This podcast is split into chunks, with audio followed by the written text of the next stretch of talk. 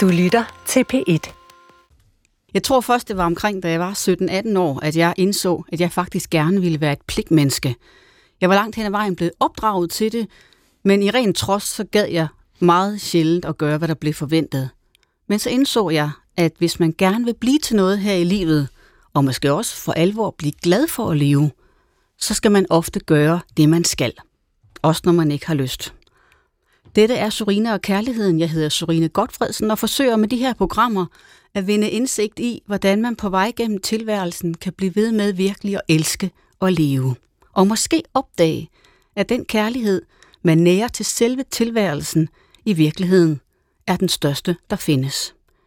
Jeg spekulerer meget over de her gådefulde kræfter, der gør, at et menneske kan blive ved med at elske og leve. I dag har jeg besøg af statsminister Mette Frederiksen. Velkommen til dig. Tak for det. Vi skal tale om, hvordan den pligtfølelse, der kan bringe en langt i livet, nok også er med til at forme ens personlighed mere, end man måske umiddelbart tror. For når man tjener en sag og finder noget meget vigtigt, så kan pligtfølelsen jo sådan blive en virkelig afgørende ledetråd. Og allerførst så har jeg stor lyst til at spørge dig med det. Vil du betegne dig selv som et pligtmenneske? Fuldstændig. Det er jeg faktisk ikke i tvivl om. Som det er sædvane her i programmet, så vil jeg indlede med et postulat, der skal tjene til inspiration. Og i dag lyder det sådan her.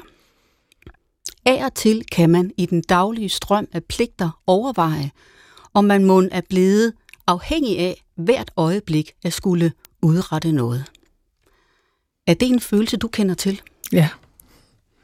Og hvordan føles det? Jamen, nu, jeg svarer meget kort på begge dine spørgsmål, fordi jeg, jeg, altså, jeg, jeg er ikke i tvivl om, at jeg er øh, et pligtmenneske, og, og øhm, det er en meget, meget grundfæstet værdi. Det er klart sådan, jeg er opdraget. Og har aldrig haft, øh, altså, er aldrig blevet tiltrykket af det modsatte. Altså, jeg, jeg, jeg, jeg finder simpelthen ikke en, en inspiration i, eller en ro i, eller øh, en attraktion i, ikke øh, at skulle gøre det, jeg mener, man skal gøre som menneske. Men du kender godt afhængighedsfølelsen? Ja, det gør jeg absolut, og den måde, jeg kan mærke det på, det er, hvis jeg et, et øh, kort øjeblik ikke gør noget, så bliver jeg restløs. Øh, og jeg har faktisk altid været sådan, så det er ikke, det er ikke noget, der er, der er kommet øh, med, mit, med det embede, jeg, jeg, øh, jeg, jeg øh, kan man sige, er håndterer nu, altså er, er statsminister, fordi der er mange, mange pligter. Det ligger mm. jo i sagens natur, at der er. Så jeg har altid været sådan, jeg kan, jeg, jeg, jeg, jeg mestrer ikke ikke at lave noget. Det kan, det kan jeg faktisk ikke rigtig finde ud af. Er det, er det også en restløshed, som kan være forbundet med dårlig samvittighed? Absolut. Absolut. Du talte lidt inde på det her med, hvad, hvad, hvad modsætningen til pligtfølelse egentlig er. Altså det er jo, vil man typisk sige, det er at gøre noget af lyst.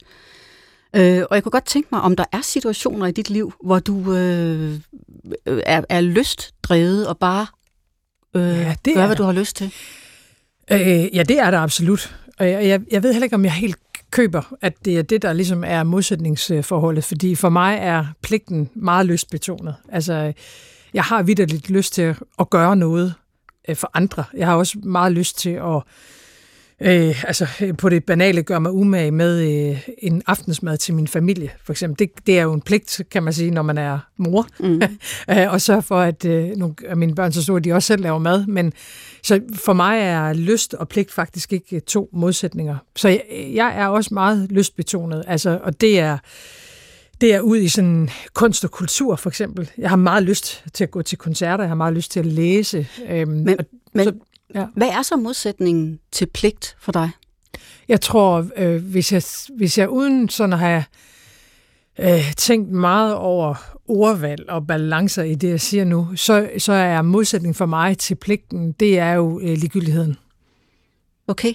Øh, og så er det at være for meget i, i egne behov kontra andres behov.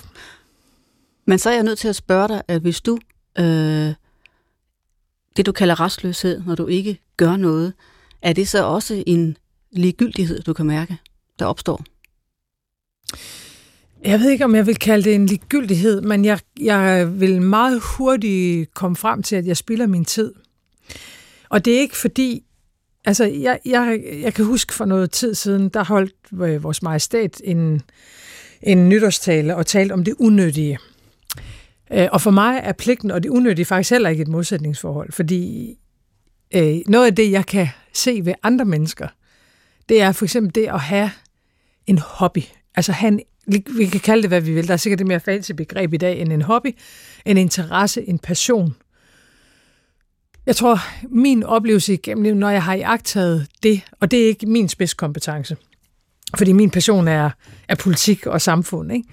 Men jeg synes at kunne se, at ved andre mennesker, øh, at der, hvor der er noget, der brænder, og det kan være porcelænsmaling, eller det kan være øh, håndarbejde, eller det kan være øh, finere madlavning, eller øh, mm. det, det, jeg tror virkelig ikke, det er så afgørende, hvad det er. Der oplever jeg, øh, at det kan være en... Øh,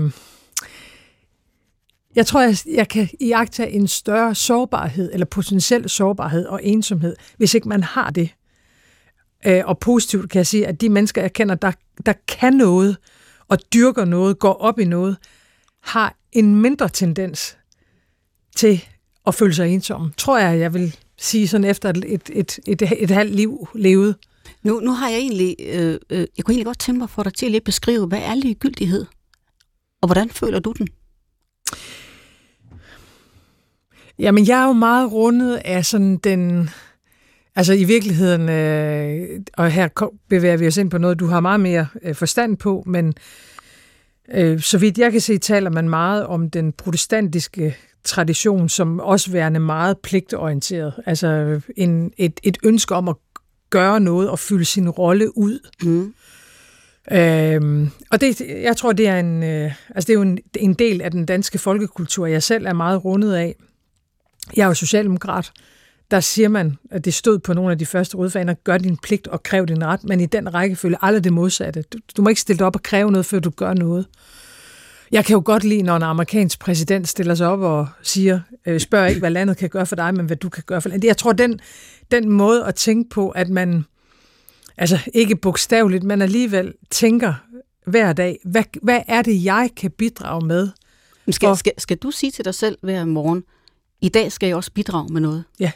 Og jeg siger det ikke for at overbevise mig selv. Jeg, jeg, jeg siger det mere, fordi det er, det er nok min livsfilosofi, at hver dag øh, synes jeg jo godt kan indeholde noget, der gør noget for andre. Og det kan så være, og det er vigtigt for mig at understrege, det kan jo være altså tusindvis, ti tusindvis af forskellige ting. Det kan jo lige, altså, lige så godt være at gøre sig umage i sin familie, eller i, i sine relationer, eller i sit lokalsamfund, eller lave frivilligt arbejde, eller drive en virksomhed. Det så jeg, jeg, jeg er ikke, altså jeg sætter ikke, jeg er ikke, jeg sætter ikke øh, sådan en karakter på, mm. hvad er unyttigt, og hvad er nyttigt, og hvad, hvad er vigtigt i den sammenhæng.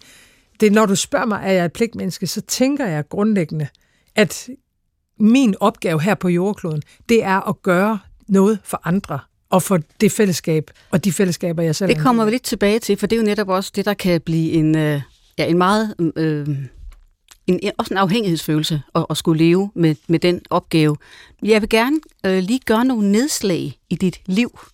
Øh, og jeg vil gerne, gerne starte med din barndom selvfølgelig. Du voksede op i Aalborg i 1980'erne i et arbejderhjem. Din mor var dagplejemor, og din far var typograf. Og du har før beskrevet dit hjem som øh, båret af varme og kærlighed, men også med øh, øh, regler og, og øh, det, det her med at gøre sin pligt. Kan du beskrive måden, du er opdraget på? Jamen, jeg er opdraget af to meget, meget forskellige mennesker. Øhm, min mor var, hun er død desværre for, for nogle år tilbage, øh, var et, øh, både min mor og far er meget varme mennesker og meget tilstedeværende mennesker, men, men var det på hver deres måde øh, hvor man kan sige, at min mor var kvæg det at være dagplejemor, så var hun hjemme. Øh, det betyder enormt meget for et lille menneske, at der er en, der er der, øh, med alt, hvad der er til høre. Øh, og derfor har jeg ikke været ret meget alene. Vi legede jo mere alene, da jeg var barn. Altså, der var mere sådan om aftenen ud at spille rundbold, væk fra de voksne. Jeg har ikke gået ret meget i daginstitution, men min mor var der altid. Hvilke pligter havde du? Mange. Og jeg kan ikke huske, at jeg ikke har haft det faktisk. Altså, jeg kan ikke huske sådan et skæringspunkt. Jeg har haft øh, fritidsjob fra det tidspunkt, man kunne have det, øh, og i del af min ungdom havde jeg flere øh, forskellige. Øh, jeg er aldrig blevet kørt til noget. Hvad gjorde du så? Cyklet. Og jeg kan huske, at jeg, jeg var, altså, jeg var um, sådan øh, konkurrencesvømmer i en årrække som sådan en stor pige, teenager. Jeg kan stadigvæk huske en gang, jeg spurgte min far, om han ville køre mig. Og, øh, og jeg tror nærmest, han grinte, altså, øh, da jeg kom hjem fra cykelturen og havde svømmet og cyklet tilbage, fordi han, øh, altså, øh, du har jo en cykel, altså selvfølgelig skal du ikke blive kørt. Så man kan sige, på den ene side er jeg opdraget med meget, meget nærvær og en stor familie. Min, min mor havde fire søskende, og min far havde tre søskende, og alle mine bedsteforældre boede tæt på, så vi var en stor familie med tæt samspil med naboerne i øvrigt også. Så jeg tænker det som meget nært og øh, med nogle meget, meget stærke familierelationer og mange omsorgspersoner, men også med rigtig mange ting, der ikke kunne diskuteres. Mm. Altså sengetider, øh, pligter, øh, lave mad, rydde op, øh, ordne det, der skulle ordnes, selv tjene sine penge. Prøvede du at gøre oprør mod det? Nej. Hvorfor ikke? Øh, vel, grundlæggende fordi jeg er enig. Og det var du også dengang? Ja. Så du har aldrig tænkt, øh, hvor ville jeg gerne vokse op i et hjem, hvor det var meget mere frit? Nej. Nej, det har jeg faktisk ikke, og det, det kan man jo filosofere meget over, om det er, altså om der mangler et, et oprør, eller det simpelthen bare er fordi, at, at min far og jeg på nogle punkter det minder utrolig meget om hinanden. Jeg havde en barndomsveninde, øh, Maiken, øh, og det var jo det, øh, Danmark rigtig kunne der i 80'erne. Der boede, vi boede mere blandet dengang, og gik også i skole, og øh, havde en større del af vores liv mere blandet, og øh, du har beskrevet det, altså jeg, jeg vil kalde mit barndomshjem meget socialdemokratisk, men også konservativt, altså med nogle, nogle af de gamle dyder. Øh, og så var der Maiken, som var min, sådan, min, min barndomsveninde, mm. og det var det mest eksotiske, jeg oplevede hele min barndom, det var at træde ind hjemme hos dem. Øh, fordi hendes forældre, øh, Ruth og Hans, de blev for eksempel kaldt Ruth og Hans og ikke mor og far. Mm. Første forskel. De var akademikere. At, øh, der var ikke nogen i min familie, der havde øh, en, en, en videregående øh, eller længere uddannelse. De havde stigereoler, hvor man kunne se forsiden på bøgerne. Hjemme hos min morfar, der var jo rigtig mange bøger i mit barndomshjem, men der, der stod de pænt i en reol. Hans, han vaskede tøj. Det synes jeg simpelthen var så mærkeligt, da jeg var barn, fordi det var min mor, der hjemme hos os klarede alle, øh, alle de, de huslige pligter. Og så kan man blive ved, at de spiste rå grøntsager øh, til aftensmad. det, det gjorde vi ikke hjemme ved os, der var det kogt og i sovsen. Så, så, øhm, øh, og det, det var meget fascinerende at være der, men, men jeg har aldrig tænkt, at jeg, at jeg selv ville leve på en anden måde faktisk. Så når du tænker tilbage på din barndom i dag, så er det, øh, så er det den her pligttænkning og reglerne, som du også tager med som en stor værdi. Ja, og øh, et meget, meget stort ansvar for øh, familiens medlemmer, fordi de, det, er, det, var, øh, det var et andet familiemønster dengang, og jeg kommer ud af en familie, hvor øh, nogle af kvinderne også var hjemme. Øh, så jeg er ikke opdraget for eksempel med ligestilling. Det er noget, jeg har, altså det er noget, jeg, det, det er noget, jeg har taget til mig øh, som, som ung. Øh, men, men for eksempel det med at Øh, tage sig af familiens gamle. Det er jo sådan noget, jeg har lært i mit barndomshjem, at det skal man. Det er ikke noget, man ligesom kan udlicitere til nogen andre. Når man, når man tænker på, hvordan man er vokset op, og hvilke øh, regler og, og, og ting, man er blevet inspireret til, så kan man jo godt, mens man er barn, øh, have en holdning til det. Var du klar over, sagde du til dig selv, jeg er i færd med at lære at blive en, der skal gøre, hvad der forventes?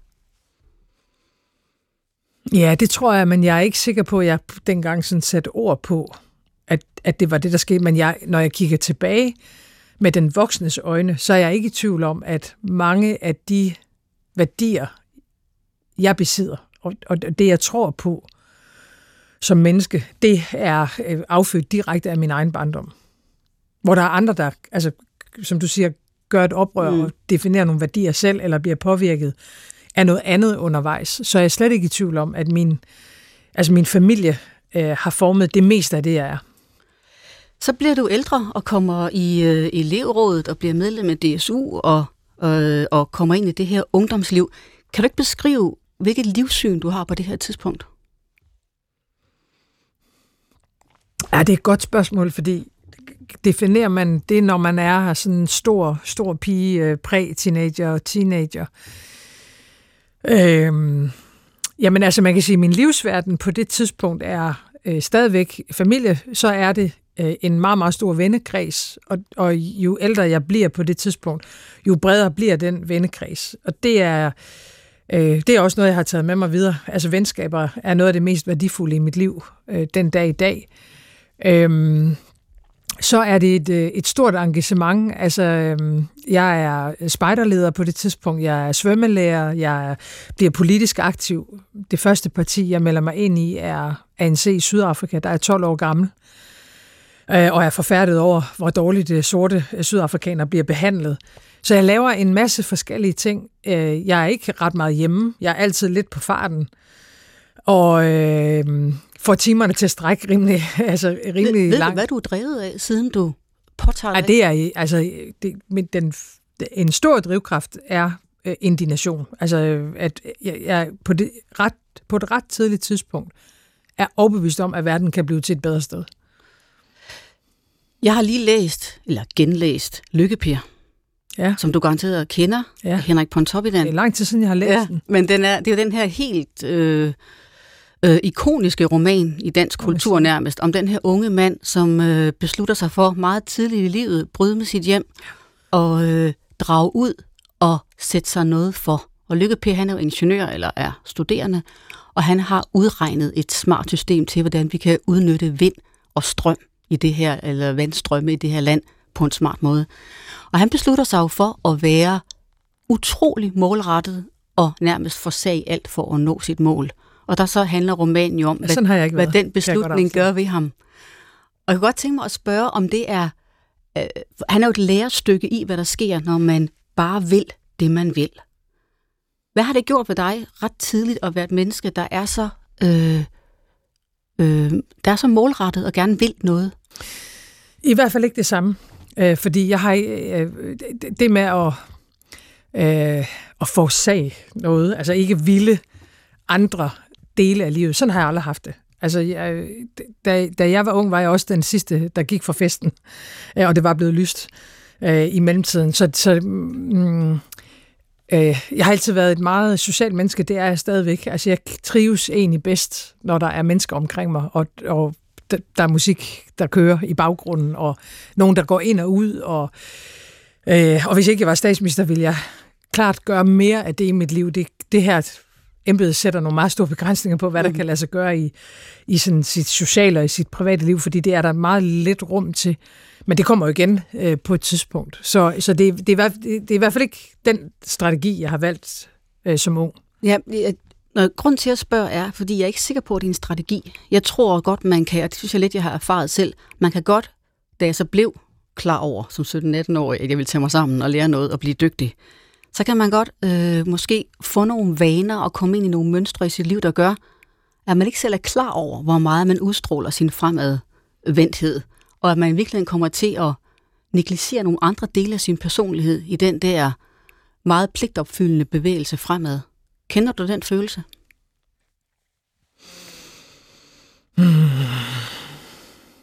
Jamen, der er vel altid en risiko for, at vi propper hinanden i kasser, ikke? Og, og dynamikker meget hurtigt kommer sådan til at låse os fast. Øh, det tror mange vil kunne sige, det gælder i parforhold, og det gælder i søskende relationer, for eksempel. Det gælder jo også i en klasse eller i en ungdomssammenhæng. Der er hurtigt en, der bliver klovnen, ikke? og der er en, der bliver organisatoren, og der, altså, mm. hvad roller der nu øh, er. Eller øh, den alvorlige, den sjove, øh, den impulsive, den strukturerede. Øh, alle de forskellige egenskaber, der tit indgår, ja, både i os selv, men også når vi er i sammenhæng med andre. Øh, jamen, jeg, jeg, er ikke, altså, jeg ved ikke, om jeg var specielt bevidst om, hvilke signaler jeg sendte, øh, dengang jeg var ung. Det ved jeg faktisk ikke. Det tror jeg måske også bliver sådan lidt, næsten sådan lidt kontrafaktisk.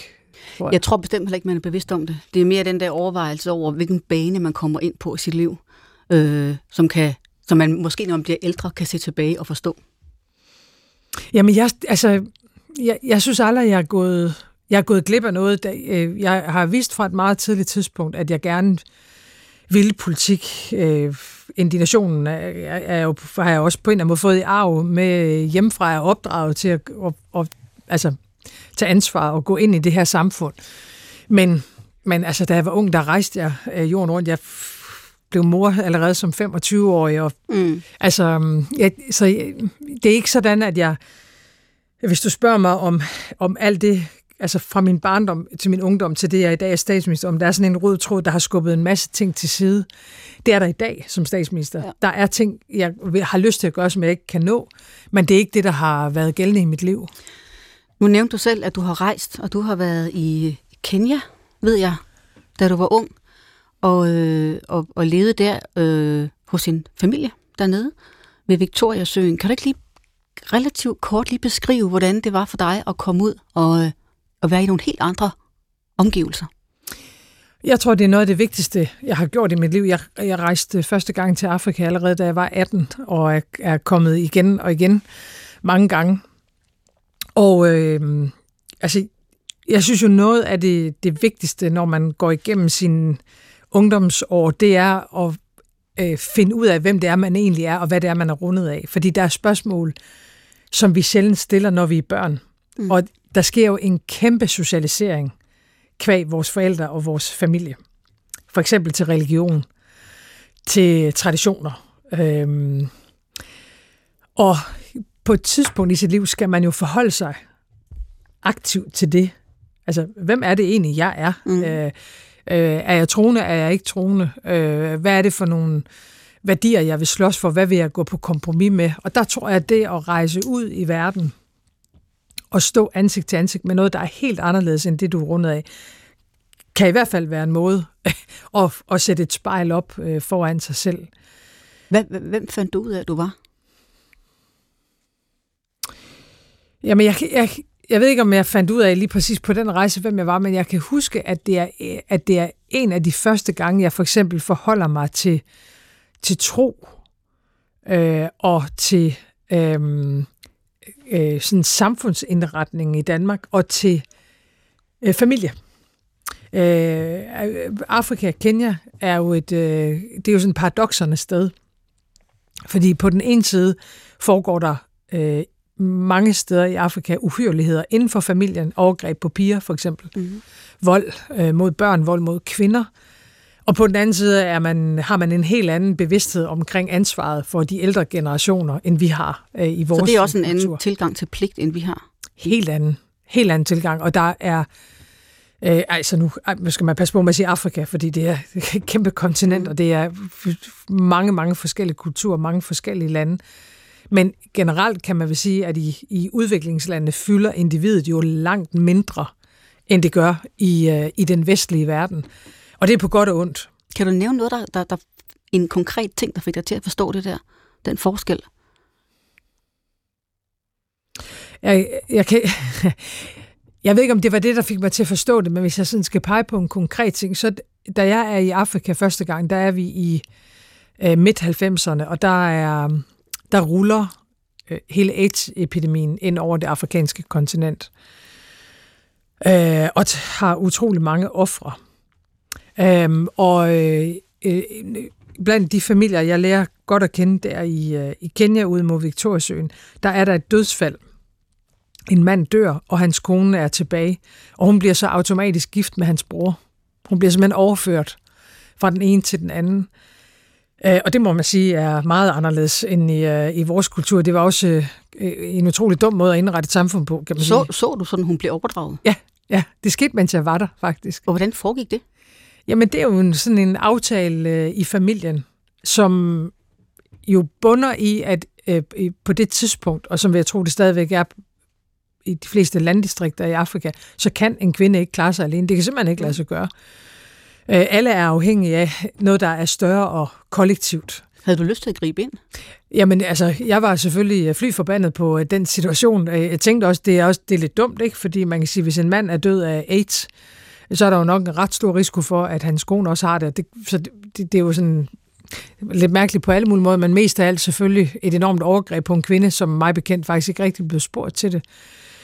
Øh, så ja, der var masser af ting, jeg gerne ville øh, gribe ind i der så er det klart, jo mere du er der, og jo mere du vender tilbage, der, jeg synes, der er meget forskel på at søge og forsvare noget, andre mennesker gør, og forklare det. Man kan godt søge en forklaring, uden at være enige. Mm. Men forudsætningen for, at vi både kan ændre ting, men også at få den der dybere forståelse for hinanden, det er jo, at vi kan forklare, hvad hinanden gør. Og der er jo den forklaring, at en enlig kvinde øh, dernede vil være på herrens mark. Altså, der vil ikke, der vil ikke være et indkomstgrundlag, der vil ikke være nogen beskyttelse. Så man skulle faktisk finde en løsning for hende i den samfundsstruktur. Så er det jo rigtig godt, at vi er nogen, der ikke har den samfundsstruktur, og hvor man ikke er afhængig af det. Men der er som regel en forklaring, også når mennesker gør noget, der er forkert mod hinanden. Nu sagde du før, at, øh, at du også øh, gjorde dig nogle tanker om tro, øh, da du kom til Afrika. Og det øh, tro og pligt er jo, i hvert fald i kristen forstand, to øh, sider af, ikke to sider af samme sag, men det er forbundet med hinanden, fordi der jo også i dette, at tro ligger en formaning om, at der er noget, man skal gøre. Fordi man står til ansvar for Gud, men også til ansvar for andre mennesker. Hvilke tanker gjorde du dig om tro på det tidspunkt? For alle mennesker, også når man er ung, spekulerer over, findes Gud? Og hvad, øh, hvad, er det, hvad er min opgave i verden? Hvilke tanker gjorde du dig på det tidspunkt? Jeg tror for mig var det, øh, var det første gang. Jeg, jeg er ikke vokset op i et religiøst hjem. Jeg er, er vokset op i øh, et hjem, jeg tror ligner øh, de fleste danskere øh, på det tidspunkt. Øh, medlem af Folkekirken. Det var aldrig en, en diskussion, om man ligesom skulle være det øh, eller ej. Jeg er døbt, jeg er konfirmeret. Jeg er jo også senere gift i, øh, i kirke. Øh, så øh, altså, hvor man kan sige, i dag er der jo mange unge, der har en, altså forholder sig til, at man for eksempel vil konfirmeres. Det, jeg kan ikke huske, at jeg blev spurgt om det. Mm. Det, det gjorde vi bare. Øhm, så man kan sige, det, det vil, man vil, vil næsten kalde det sådan kulturkristent, eller, Sikkert, ja. øh, eller i hvert fald en, en altså øh, en pragmatisk tilgang øh, til folkekirken, om man vil. Men så kommer du, øh, for mit vedkommende som 18-årig, til et afrikansk land, hvor troen betyder alt.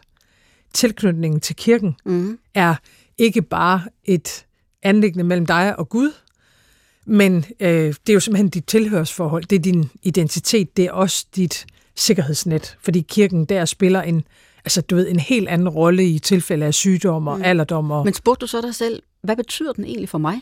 Ja, det kommer man jo uværligt til, når man, øh, når man møder den. Ja.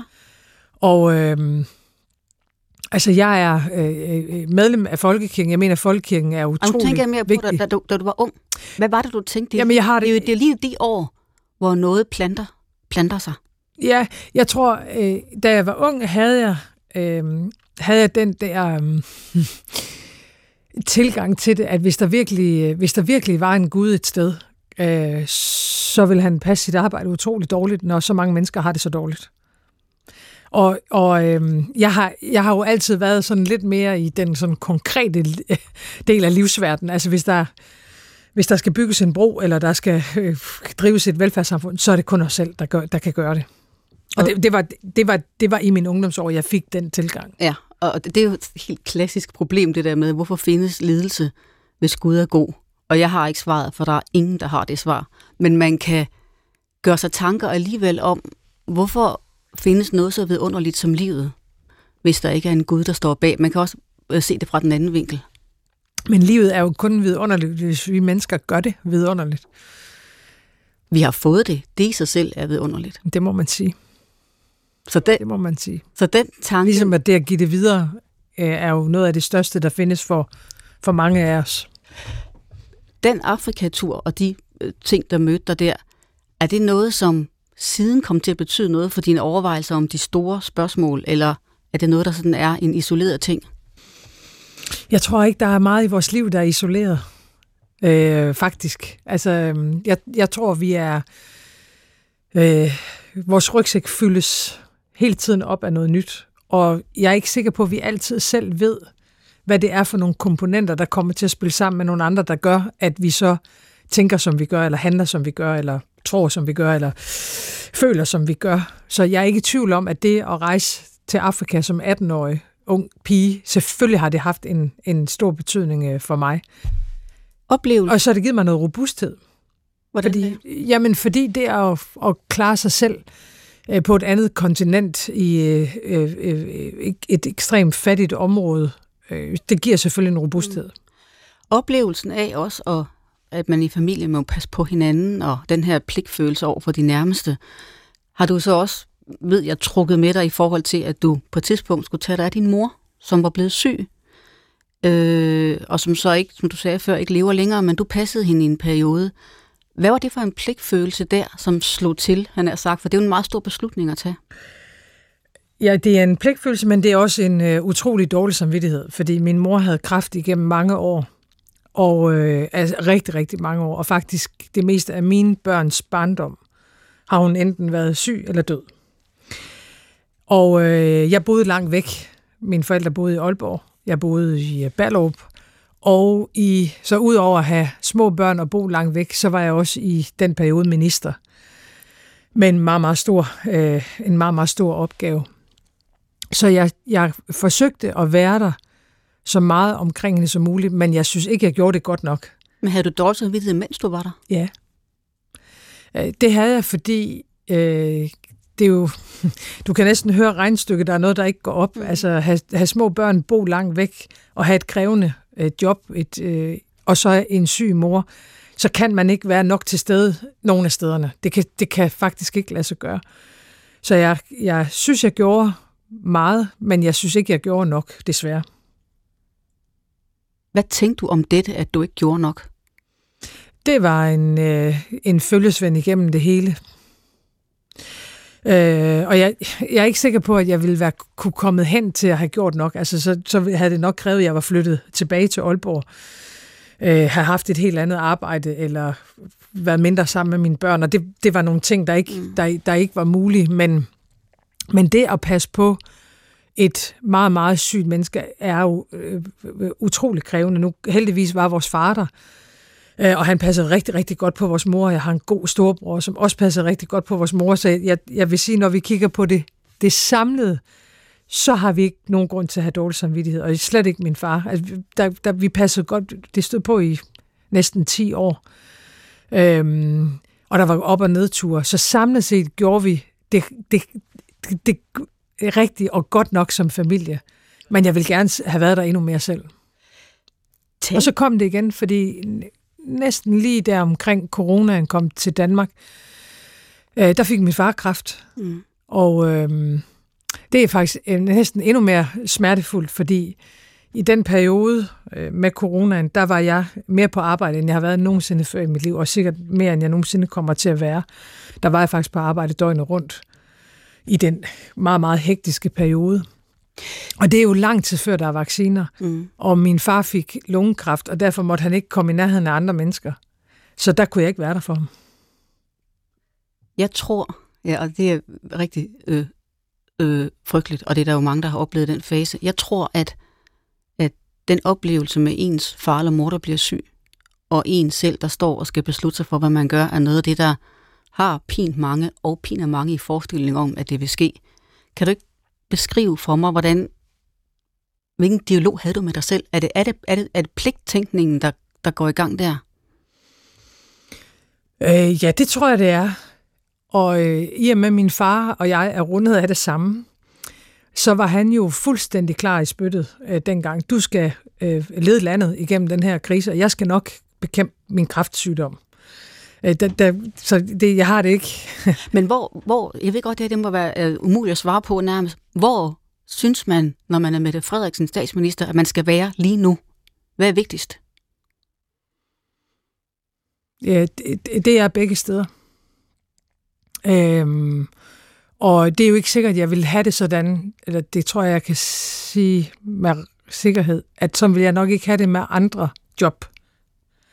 Men at være statsminister på et tidspunkt, hvor en pandemi rammer landet, øhm, det bliver ikke vanskeligere, øh, øh, øh, tror jeg. Altså sådan set med danske briller, jo, hvis du spørger Zelensky, Ukraine, en krig, det forventer jeg ikke kommer til at ramme Danmark. Så det her var nok det voldsomste, vi kommer til at opleve som land. Og det er klart, når du er den, der har ansvaret, mm. så kan du ikke gå fra det. Det kan simpelthen ikke lade sig gøre. Og så må, du, så må du forsøge at balancere og være så meget til stede, det, der gjorde det meget, meget svært i den her situation, det var jo simpelthen coronaen. Mm. Altså som, som betød, at jeg kunne slå ham ihjel, øh, hvis jeg gik ind ad døren og også var smittet. Så det lavede sådan et ekstra lag på. Kunne man, tænkte du, hvis mit liv var gået anderledes, hvis jeg havde forvaltet ting anderledes, så kunne jeg have været hos min far hele tiden? Hvis vi ser bort fra coronaproblemer.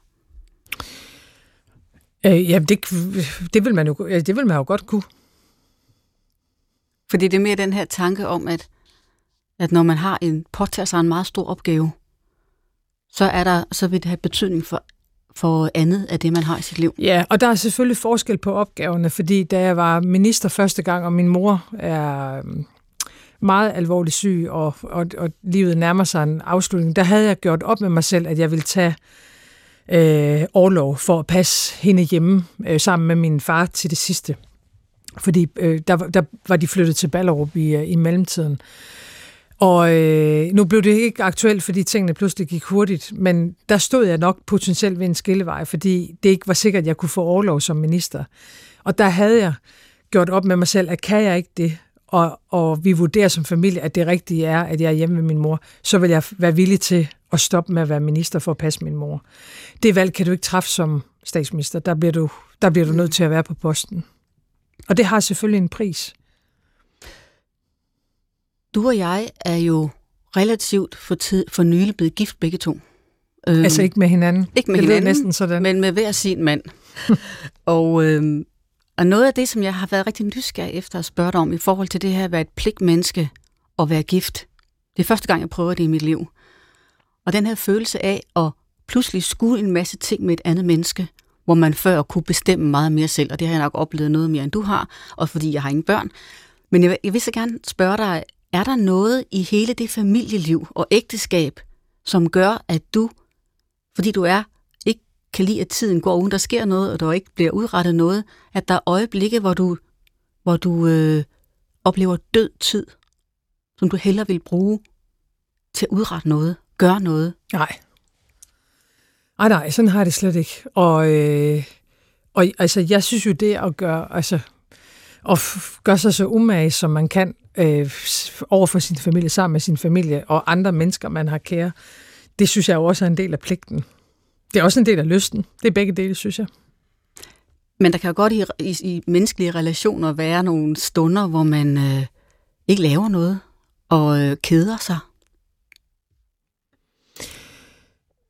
Ja, så nu har vi øh, til sammen fem teenager, så jeg, ved ikke, om det, om det der med sådan at kede sig, det er, jamen, nej, det synes jeg jo ikke. Altså, man kan jo, altså det at leve sammen er jo ikke kedeligt. Det betyder ikke, at man altid skal lave ting sammen, men det at leve sammen har jo, altså, er, er jo så vigtigt, at dit tilstedeværelse i det, og dit engagement i det, kan jo aldrig være øh, ikke vigtigt, tænker jeg. Ej, sådan har jeg det ikke. Dette at blive gift, altså ægteskabet, som jo også er grundet i både kærlighed og i pligt. Hvad er, hvilken, hvilken pligtfølelse forbinder du med ægteskabet?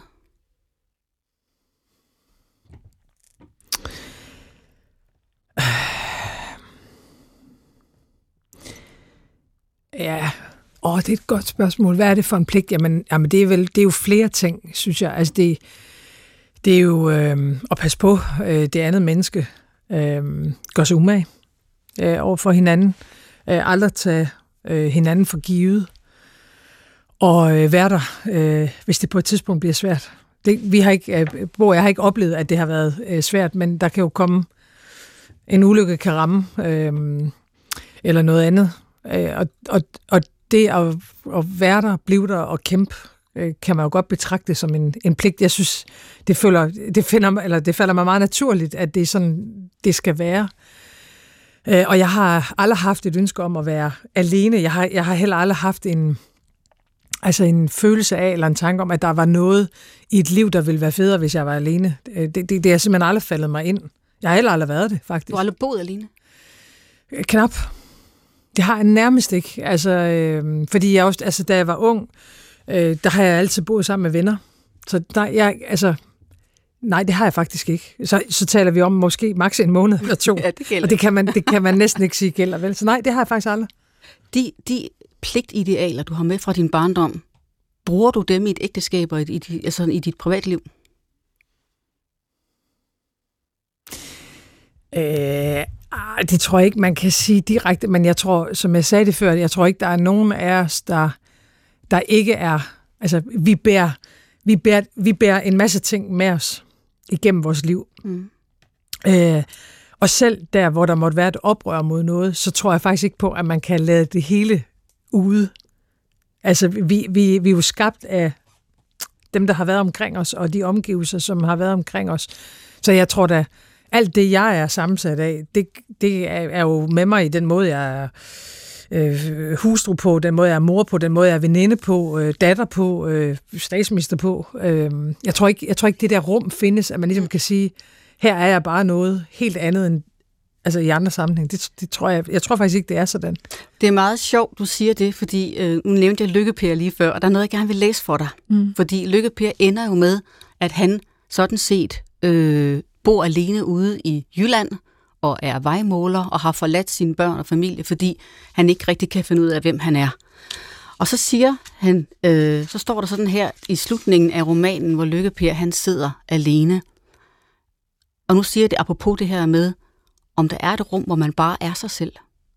Når vi bliver ældre, kaster vi i vores utålmodighed blikket ud over menneskene og menneskehedens historie, for i det mindste her at finde sammenhængen, lovene, udviklingen, kort sagt, for her at søge mening med livet, formålet for vores kamp og liden, indtil vi en dag stanses af en stemme fra dybet af vort indre, en spøgelsestemme, der spørger, men hvem er du selv?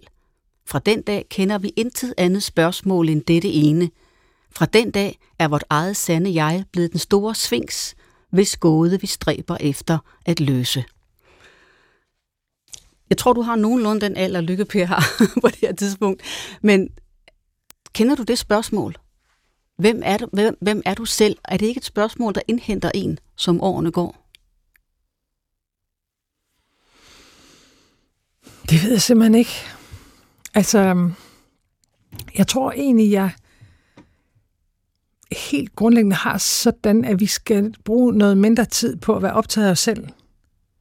Og, og, og, og være lidt, altså jeg tror ikke, vi hele tiden behøver at være i vores egne følelser, og i øh, hvem vi er, og alt muligt andet. Jeg, jeg, har, jeg har altid selv været øh, lidt mere optaget af øh, det, der er derude. Øh, og det er ikke, fordi man ikke skal være i kontakt med sine følelser, fordi det skal man, og man skal øh, vel også være en kærlig kritiker af sig selv, for man kan blive en bedre udgave øh, af sig selv. Men jeg, jeg tror, det er farligt, det der med hele tiden at gå sådan og mærke efter, hvordan har jeg det, og hvem er jeg? Der, der er, er jeg nok lidt mere banal en gang, man sige, gør det, du synes, der er det rigtige. Og det, så det er jo det, der definerer dig. Men jeg, det... tror, det er, jeg tror meget, det er vores handlinger, der er lidt ligesom med opdragelse. Du kan jo mm. godt sidde over for dine børn og sige alt det rigtige, men hvis du så gør det forkerte, så ved jeg godt, hvad det er, de lægger mærke til. Altså, du, du opdrager mere i, via dine handlinger, end det, du siger. Og, ja, og der er jo og meget... vi siger virkelig meget i den her tid, ikke? Jo, og der er jo altså, meget... Vi siger virkelig meget til hinanden. Hvad tænker du på? Jamen, vi er jo blevet et... Altså, vi, det er jo blevet en snakketid, hvor vi hele tiden øh, skal selvudvikle og kigge ind af og overveje. Og jeg, altså, jeg synes jo, hvis jeg skal vælge så er det mere handlingerne, der definerer os, end det er ordene. Hvad tror du, faren er ved alt det her tale om selvudvikling? Øh, for det første en enorm sårbarhed. Fordi hvis man leder længe nok, så skal man nok blive ked af det. Øh, og du skal nok blive utilstrækkelig. Og der skal nok være et eller andet, du potentielt gerne vil lave om, fordi vi er mennesker øh, med alt det gode, men også med alt det dårlige.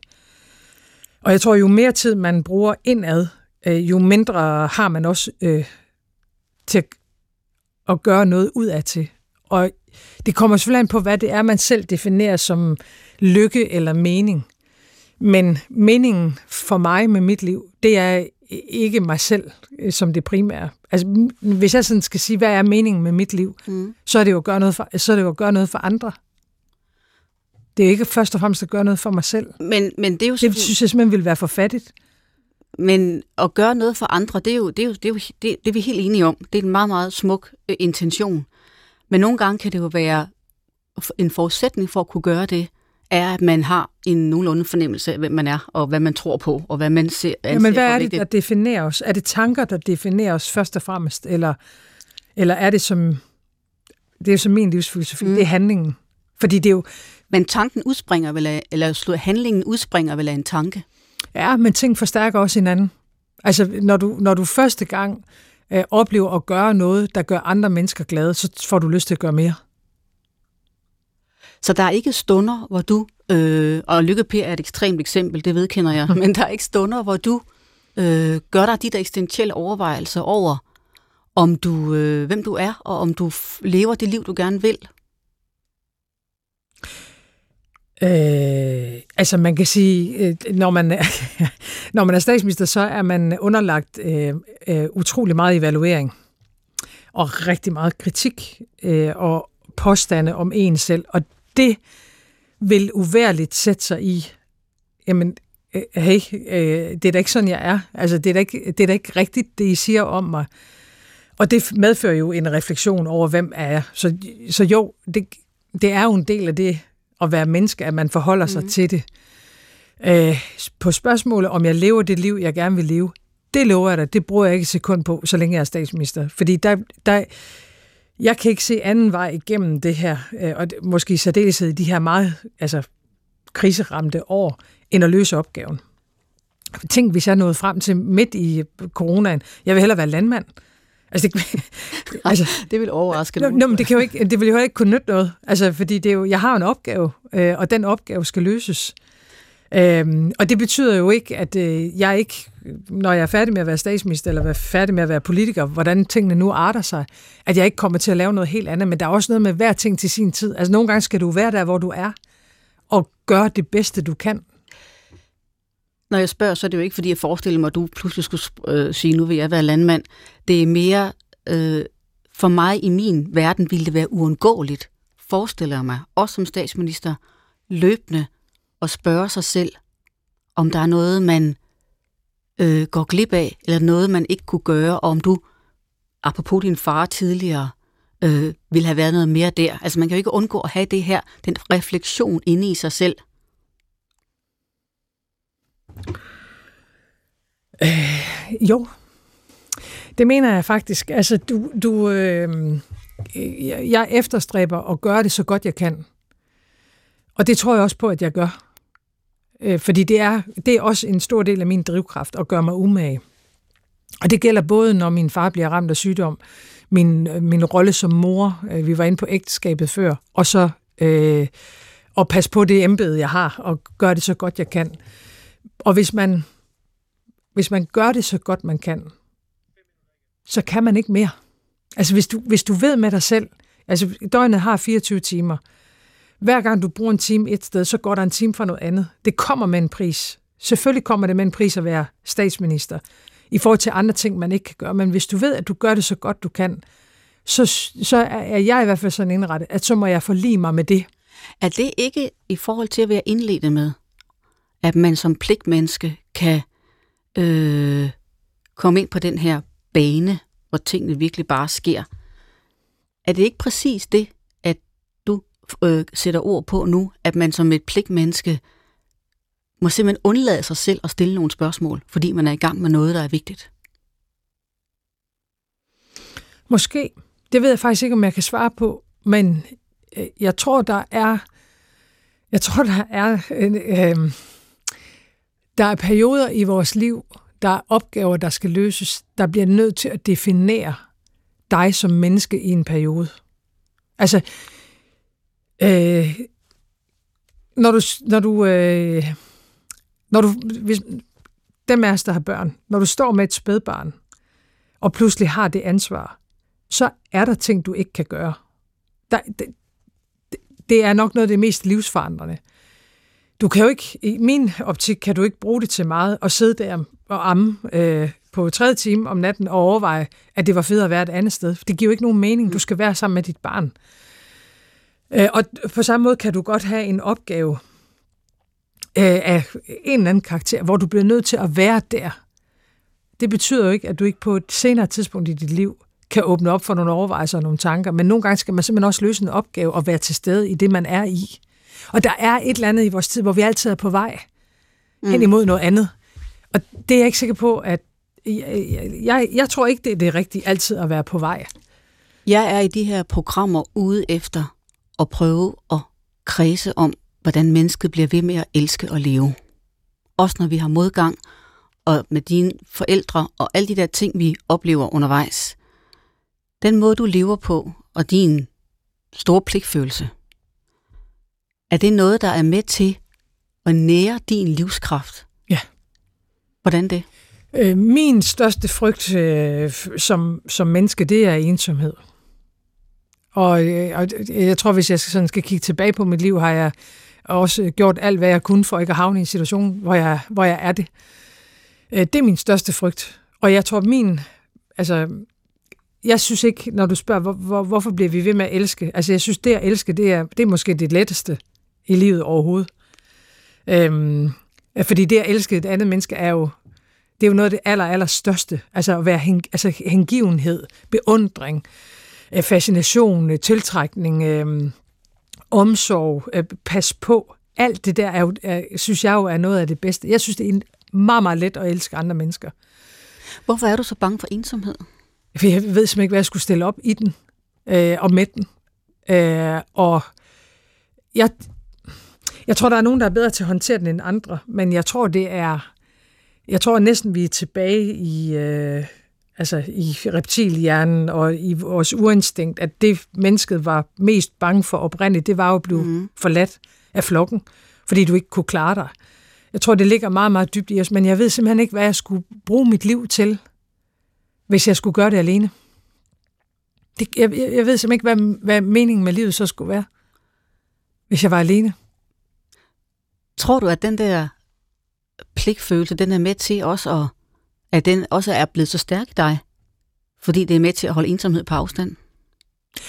Det kan sagtens være. Altså, jeg, jeg, jeg har ikke en forestilling om, at, øh, at vores gode sider som mennesker, altså det, det definerer vi jo så forskelligt, at det er, er altså, kun er rent. Jeg tror også, at vi når, vi, når vi gør det, vi selv synes er det gode, så gør vi det også for at undgå noget andet, eller i modsætning til noget andet. Så det kan sagtens være, at det i virkeligheden er en underbevidst drivkraft øhm, hos mig. Det, det, jeg, jeg kan i hvert fald ikke afvise det. Vi skal det er nogle meget personlige spørgsmål, vi stiller.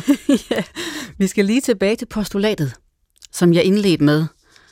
Øh, og nu siger jeg det igen, for vi kan selvfølgelig ikke huske det. Af og til kan man i den daglige strøm af pligter overveje, om man må er blevet afhængig af hvert øjeblik at skulle udrette noget.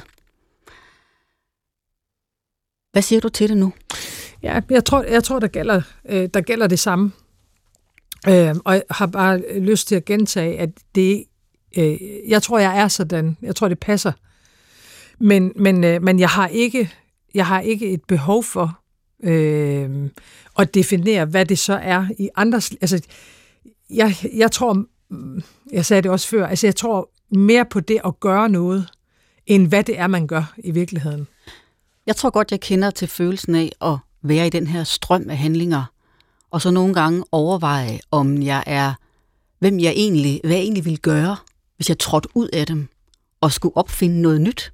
Det kan også være en stor tryghed at blive ved med at gøre sine, sine gerninger, som man plejer, og som man ved, man er god til og har erfaring i efterhånden. Og så er det virkelig et, et synes jeg, ret sjovt tankeeksperiment at spørge sig selv, hvad vil jeg bruge 14 dage til, hvis jeg ikke skulle lave alle mine pligter?